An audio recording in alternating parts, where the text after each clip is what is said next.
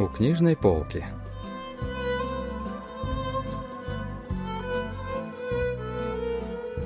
Рассказ «Задорная служанка Мариса» писателя Чон Мёнгвана.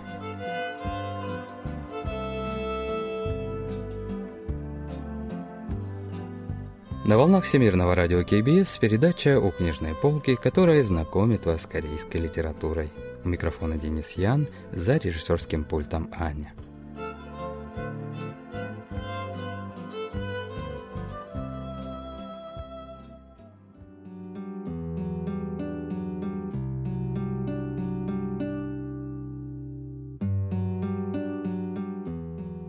Знаешь, Томас, даже не помню, когда в последний раз писала тебе.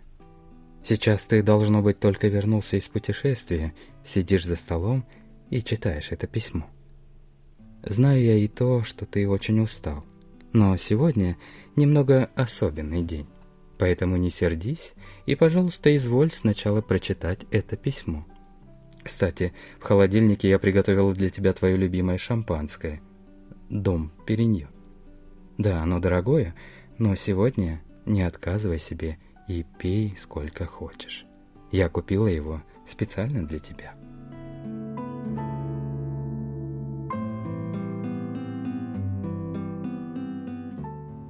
Рассказ писателя Чон Мёнгвана «Задорная служанка Мариса» опубликован в две тысячи шестнадцатом году. Произведение начинается со сцены, в которой героиня по имени Йоханна пишет письмо своему мужу, писателю по имени Томас. «Томас, моя любовь, если честно, на написание этого письма у меня ушло много времени. Ты ведь писатель и лучше других знаешь, как ужасно я составляю предложения. Даже когда мы разговаривали друг с другом, ты всегда дотошно указывал, как много грамматических ошибок я совершаю. В такие моменты я каждый раз чувствовала себя полным ничтожеством. Так каково же мне писать письмо, которое ты будешь читать?» Йоханна пишет, что вчера утром она пошла в кино, потому что не нашла другого места, где можно было бы поплакать. Тогда же она кратко упоминает служанку Марису. Когда Мариса начинает уборку, становится так шумно, что иногда кажется, будто в доме сразу три или четыре служанки. Несмотря на бедность ее губ, слетают такие веселые мелодии. Такая задорная энергия — настоящий подарок с небес. Йоханна также сообщила, что начала писать это письмо после звонка Бруно, друга Томаса. Героиня сообщила Бруно, что муж уехал в Сент-Тропе для сбора материала, но друг в ответ на это рассмеялся, посчитав нужным написать о таком событии в литературном журнале. Дело в том, что Томас никогда в жизни не ездил куда-либо ради сбора материала. После разговора с Бруно Йоханна вспомнила о буклете с выставки, который она недавно случайно обнаружила на книжной полке. В буклете была картина «Порта в Сент-Тропе» неизвестного художника. Только обнаружив этот буклет, я узнала, что ты съездил на выставку без меня. Конечно, я не могла не догадываться о причинах, как ни крути, все из-за недавней вечеринки. Вечеринка была посвящена выходу в печать работ Гюнтера. Обычно я бы тихо сидела на вечеринке, даже не раскрывая рта, но тогда я болтала без умолку, будто была героиней праздника, и люди ко мне прислушивались. В тот вечер я говорила о своей прошлой жизни. Не сердись, Томас. Ты всегда злишься, когда я начинаю об этом говорить, но это очень великодушно со стороны писателя. После той вечеринки герои сильно поругались. Йоханна считала, что мужу не нравится, когда на нее обращают внимание. Томас же считал разговоры жены глупыми. Перебирая в голове события с вечеринки, разговоры о предыдущей жизни, выставку, Сент-Тропе, смех Бруно, Йоханна вдруг сделала вывод.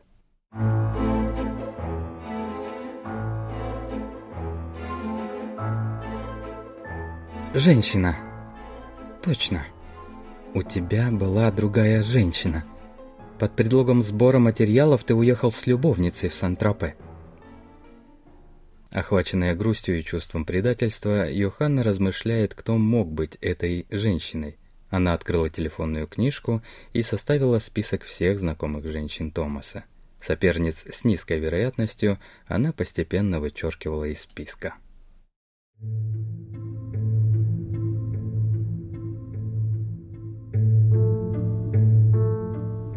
Анжела, Катарина, Сюзанна.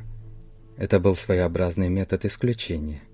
Разумеется, я не могла узнать всего, что происходило между тобой и ними, поэтому мои суждения в большинстве своем были основаны на интуиции. Вианна, Ева, Моника. Я ненадолго засомневалась, вычеркивать ли Монику. Просто каждый раз, когда ты разговаривал с ней по телефону, мне почему-то казалось, что ты немного возбужден. Найдя подходящий предлог, я позвонила в офис, и оказалось, у бедняжки так сильно распухли миндалины, что голоса не слышно, и все же она вышла на работу и сражается с рукописью. Проведя так целый день, я оставила десять кандидатур. В ту ночь у меня был жар, голова раскалывалась от боли, и я проглотила все таблетки, которые были в доме. Во сне я увидела, как в одной постели ты и десять девиц из списка сплелись друг с другом и занимаетесь сексом. Действительно, жуткий кошмар. На следующий день я легла на кровать и снова начала отбор.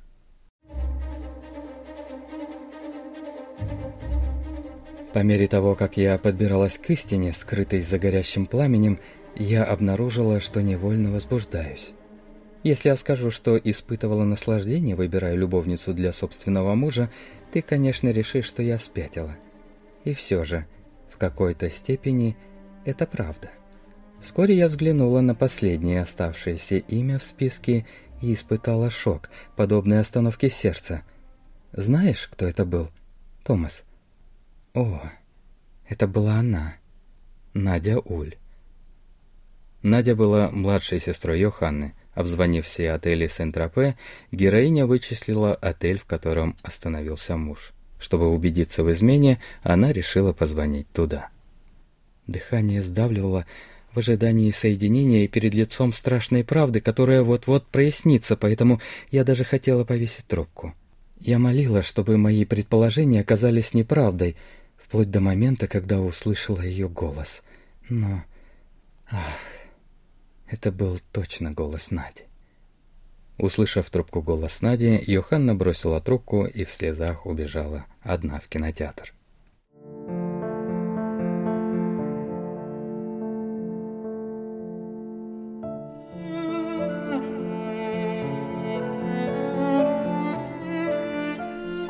Когда я плакала в кинотеатре, на экране показывали французский фильм.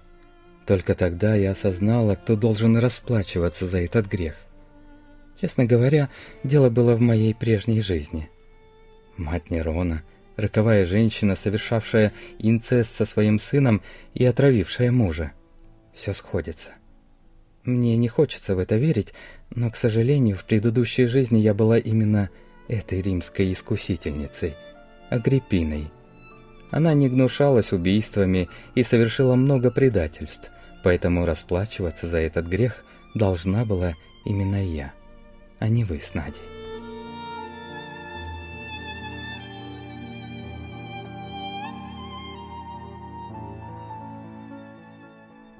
Йоханна написала, что долго проплакав в кинотеатре, она купила домой две бутылки шампанского «Дом Периньон». Героиня также попросила не забыть выплатить зарплату Марисе. Ее дочь Амалия недавно родила ребенка, но зять решил, что ребенок совсем не похож на него, поэтому во сне положил в ухо малыша большого овода. Мариса заявила на зятя в полицию за попытку убийства. В больнице овода вытащили, но, к сожалению, ребенок до сих пор издает ртом звуки насекомого. Письмо, на написание которого ушел целый день, завершается описанием планов героини. Пока Томас едет из аэропорта, Йоханна принимает ванну и пьет шампанское с ядовитым веществом аконитин. Ты только что позвонил и сообщил, что приземлился. Томас, здоровья тебе. Я всегда любила только тебя. И передай привет Наде. Твоя Йоханна.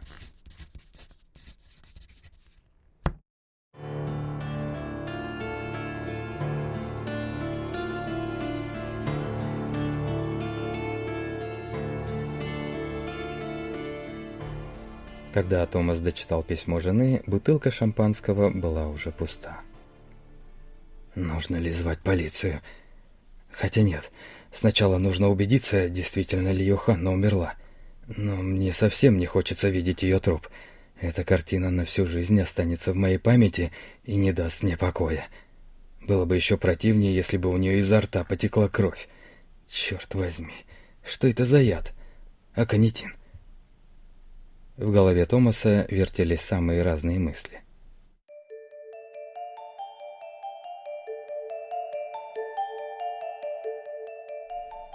Полиция сочтет меня убийцей. И мотивов у меня предостаточно, но как Йоханна догадалась о моей измене? Неужели астрология? Что еще за метод исключения и кто такая Агриппина? Что творится в голове у Йоханны? Возможно, она специально все подстроила так, чтобы меня подсчитали убийцей. Для женщины с такими странными мыслями, как у Йоханны, это вполне возможно. Как же удивится Надя, когда узнает об этом? А может, она даже обрадуется? Она же говорила, что ее сестра слишком странная и даже желала ей смерти. Но ее сердце бьется слишком быстро. Неудивительно выпить столько шампанского, да еще и такая ужасная ситуация. В такие моменты нужно тем более собраться с мыслями. Один неверный шаг, и меня могут счесть убийцей. Точно. Лучше позвать Марису. Она сможет все разрешить.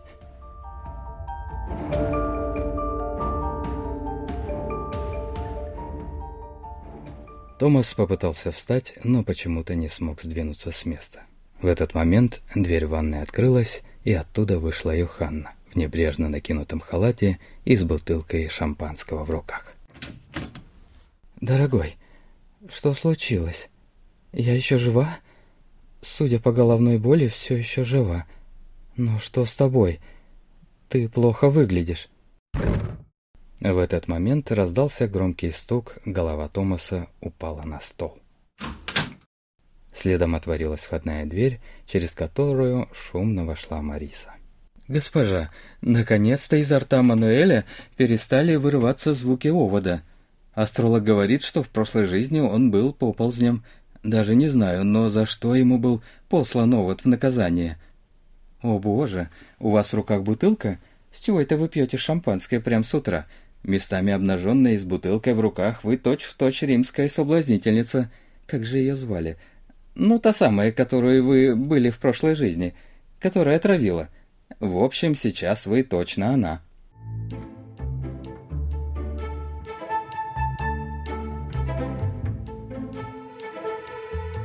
«И кто оставляет шампанское открытым без пробки? Я хорошенько закрыла бутылку и поменяла ее на ту, что была в холодильнике. О, я тут болтаю и даже не заметила, что господин уже вернулся. Надеюсь, путешествие прошло хоро... А, у него из носа течет кровь. Наверное, слишком долго летел в самолете. Алло, это больница? Что? Рыбный магазин Отто? Господи, перепутала номер. Что за чертовщина?»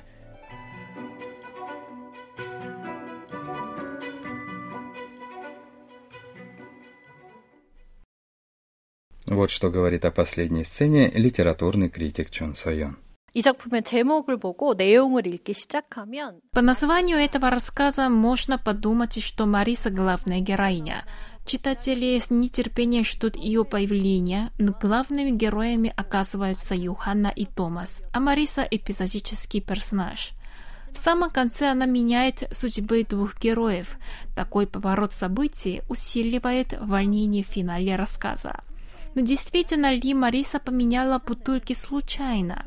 В произведении не так много описаний служанки, но однажды она подала на зятя заявление в полицию о попытке убийства. За беспечной и суетливой внешностью может скрываться решительный характер, не готовый мириться с преступлением. Тогда, возможно, за этим отравлением действительно стоит задорная служанка Мариса. Никто не знает, что есть правда.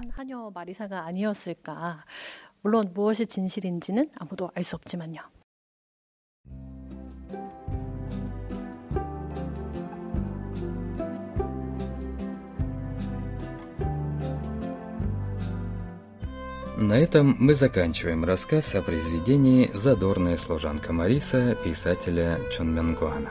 Спасибо за внимание и до встречи через неделю.